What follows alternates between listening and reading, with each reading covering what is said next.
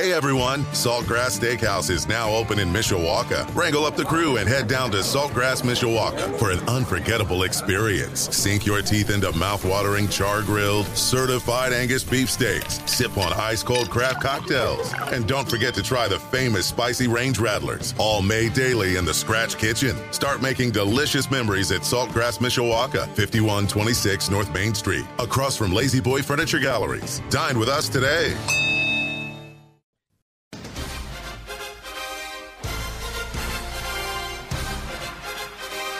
533 on your home of the Fighting Irish, the Blue Gold game April 22nd in the South Bend Cubs, Sports Radio 960 WSBT. Of course, as always, streaming live at WSBTRadio.com and on our free WSBT radio app. Well, the South Bend Cubs are 3 0, and that's the first time they have started 3 0 since the South Bend Cubs came about in 2015. They're the defending champions, so there's a lot of extra oomph in the air, I think, tonight for opening night here at the ballpark. And the gates are already open, and we've got temperatures in the 70s, and it reminds me of opening day 2015 Theo Epstein walked out to throw up the first pitch. The rain stopped. The clouds went away. The sun came out. We had 70 degrees. The power of Theo, guys, you know. he could pull off anything. But I'm joined by Brenden King and Max Thoma, the voices of the South Bend Cubs here on Sports Radio 960 WSBT. Happy opening day, guys. Thanks, Darin. Thanks yeah, for having us. It. Good to see you guys. Well, first, Brenden, you were with the team in Quad Cities, a 3 0 start. Bats were a little quiet, but when your starters don't give up any runs, I guess it's a whole lot easier to win ball games. Yeah, not bad. Huh? I mean, the what they put together, and Richard Gallardo being the opening day starter, Darin. You know, Richard Gallardo finished the year in South Bend last year. Then he got a spot start at Double A Tennessee. He actually left the team before the playoffs last year. So Tennessee let him finish the campaign. So not sure what that did for his confidence. I'm not sure what his final numbers were that day, but just to get that opportunity, he came out slinging on Friday. Then Luke Little was just as fantastic on Saturday.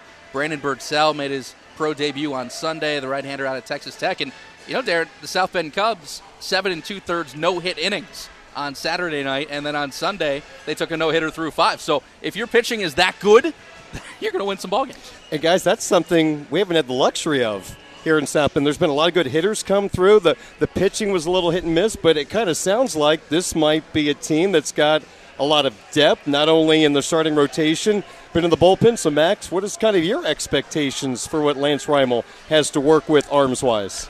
Well, I mean, one, all things are pointing up, kind of like you said, coming off, you know, de- defending that, the defending uh, Midwest League champs is great. 3 0 start is fantastic.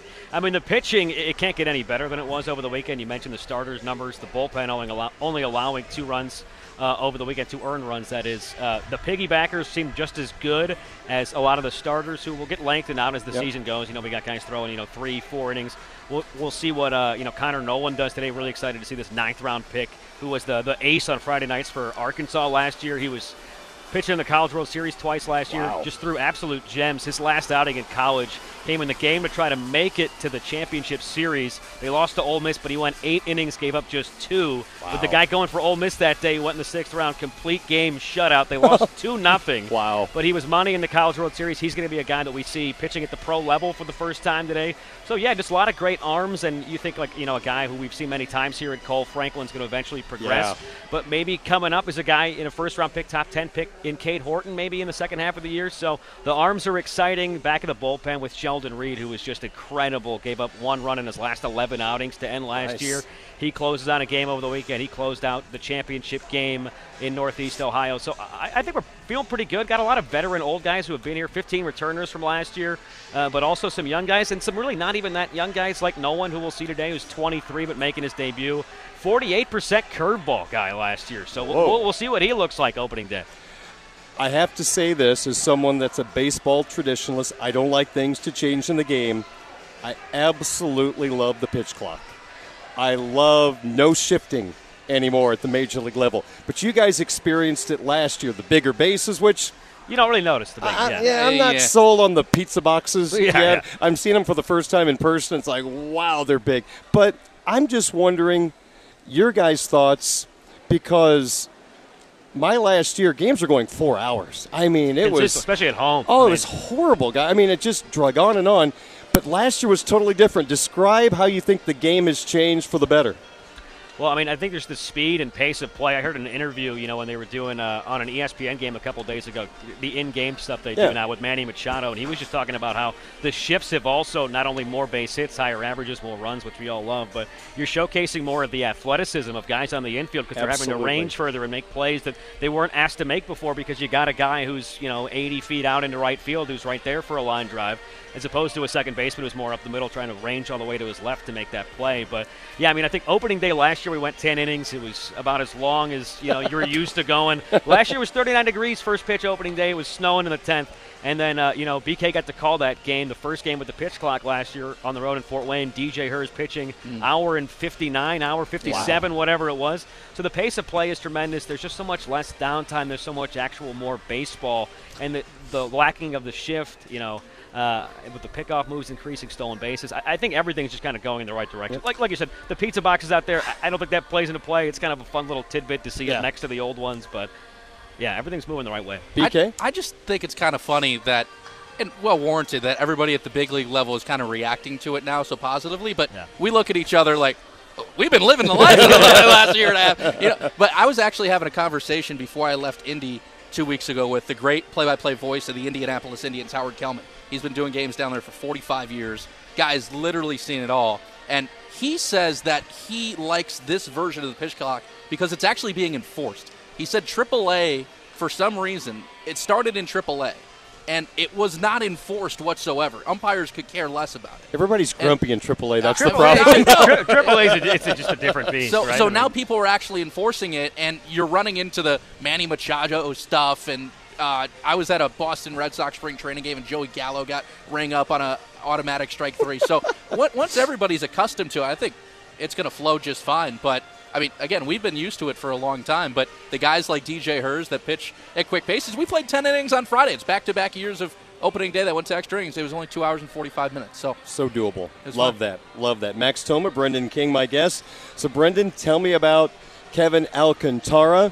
I think many people believe number three, number four prospect in the Chicago Cubs system. I was telling our listeners a few moments ago, tall, lanky, and the ball explodes off his bat. What have you seen from him so far? So I think you just watched him take batting practice, Yeah. right? The first time I watched him hit, it actually reminded me just of the pure power Nelson Velázquez. The first time Oh. we saw Nelly, because Alcantara I think is a little bit more developed than Nelson was the first time we saw him in 2018. He struck out every time he came up, But pretty then- much. It was rough. Nelson Yeah. came back in 19. That was and back in it the Braces Yeah, it for was a big part of that right. championship team Yep. in 19, right? And then he had another run here in 2021. And now he's getting called up back up to the big leagues. But the point of Alcantara being he's more developed than Velázquez was at this age, but Alcantara, he looks like a stretch four. He looks like he belongs on the college basketball Good court. point. And Yeah. he can run. He's got a good glove. And reading some stuff, you know, Pete Crow Armstrong is like the number one when it comes to defending in the system. But a lot of people point to his defense in center that it, it's sort of just a step below. And he had no problem with Quad City. You know how Quad Cities works off the Mississippi River? That Yeah. wind is nuts. Yeah. He had no problem with it. No kidding. Yeah. So, who else stands out, Max, in this lineup? Who has caught your attention, or who are you looking forward to seeing? Well, I'm excited to see a couple of returners that you know I'd like to talk about, like a guy like Fabian Pertuz, who, who's kind of a small guy but played in the World Baseball Classic with Colombia, got some experience, got Okay. the start at second against Team USA. You know, there's pictures of him making a double play with Trout in the photo. Nice. You know, he's fielding the ground ball. Mookie Betts is in the foreground, but he's a guy who uh, had the first Cubs home run last year, did so again this year. Uh, actually, had the highest fly ball rate of any Chicago Cubs farmhand last year. So we'll see if he can keep the ball in the air and see if he can send a few more out this year. A guy who's just had so many ABs and games played. But another one is just we've seen so many outfielders get called up. You know, the PCAs, the Owen Yep. Caissie's, the Jordan Nwogus. You know, somebody had to stay behind so they could still play every day and still progress. And that guy is Yohendrick Piñango in the outfield. Uh, who's still, you know, just so young. He was here all of last year, finished 21 here. But a guy who, man, when this guy is going, he's kind of one of those old school guys where he's got pop, but he'll hit the ball just about anywhere in the park. He has no sweet spot because he's like Hmm. he's like a Vlad Guerrero where he'll he'll chase anything, uh, but really he can hit a pitch that's pitched anywhere. Yeah. And you know his July last year, he had back-to-back series where he had five, where he had uh, yeah five multi-hit games in a series. So he had a 12-game span where he had 10 multi-hit games. When he's grooving, I mean, it's a sight to watch, and I'm excited to see him facing Midwest League pitching now for the second full year. Okay, I'm going to put you on the spot now. Ooh. All right, so 2024, Chicago Cubs opening day outfield. Now I'm going to help you out. I will predict that Ian Happ gets traded at the deadline. So that opens up some young guys. So who do you think would be the opening day outfield for the Cubs next year? So this is next season. Next, season. next season. 24. Opening day. Velázquez and Wright. Hmm, okay. Well, Seiya. That's the thing because Seiya Suzuki's Suzuki, coming yeah, back. Suzuki's going to be back. So give me Suzuki and Wright. Dep- it all depends on what Pete Crow Armstrong does at Double Well, A because this you'd, year. 'cause you'd love to see him in center opening day. Next. I think a lot of people have him starting as you know potential center fielder. But next that's year. what I love so much about them signing Bellinger. Is is Cody Bellinger going to be an MVP? I don't know, but that's just like a little window to get PCA to center. So Low truly- risk, trade him. Yeah, it truly Yeah. does depend on what happens with PCA at Double A. Because you could. Because if what he happens? gets What the happens? call- What happens with Brennen in a rebound year from a year where Man, he's th- shortened there's just so many too. choices. That's I- why I'm yeah. asking. And, Yeah. and Canario's going to come back in a couple months too. You know, that's a guy who could be out there. Uh, He's If- farther down the list for me. Oh, yeah, yeah, yeah. I'm No, a I- Davis, Armstrong, Suzuki guy. hell, That- me, that's yeah, my give me, thought. give me Suzuki I think that's right. what mine would have been.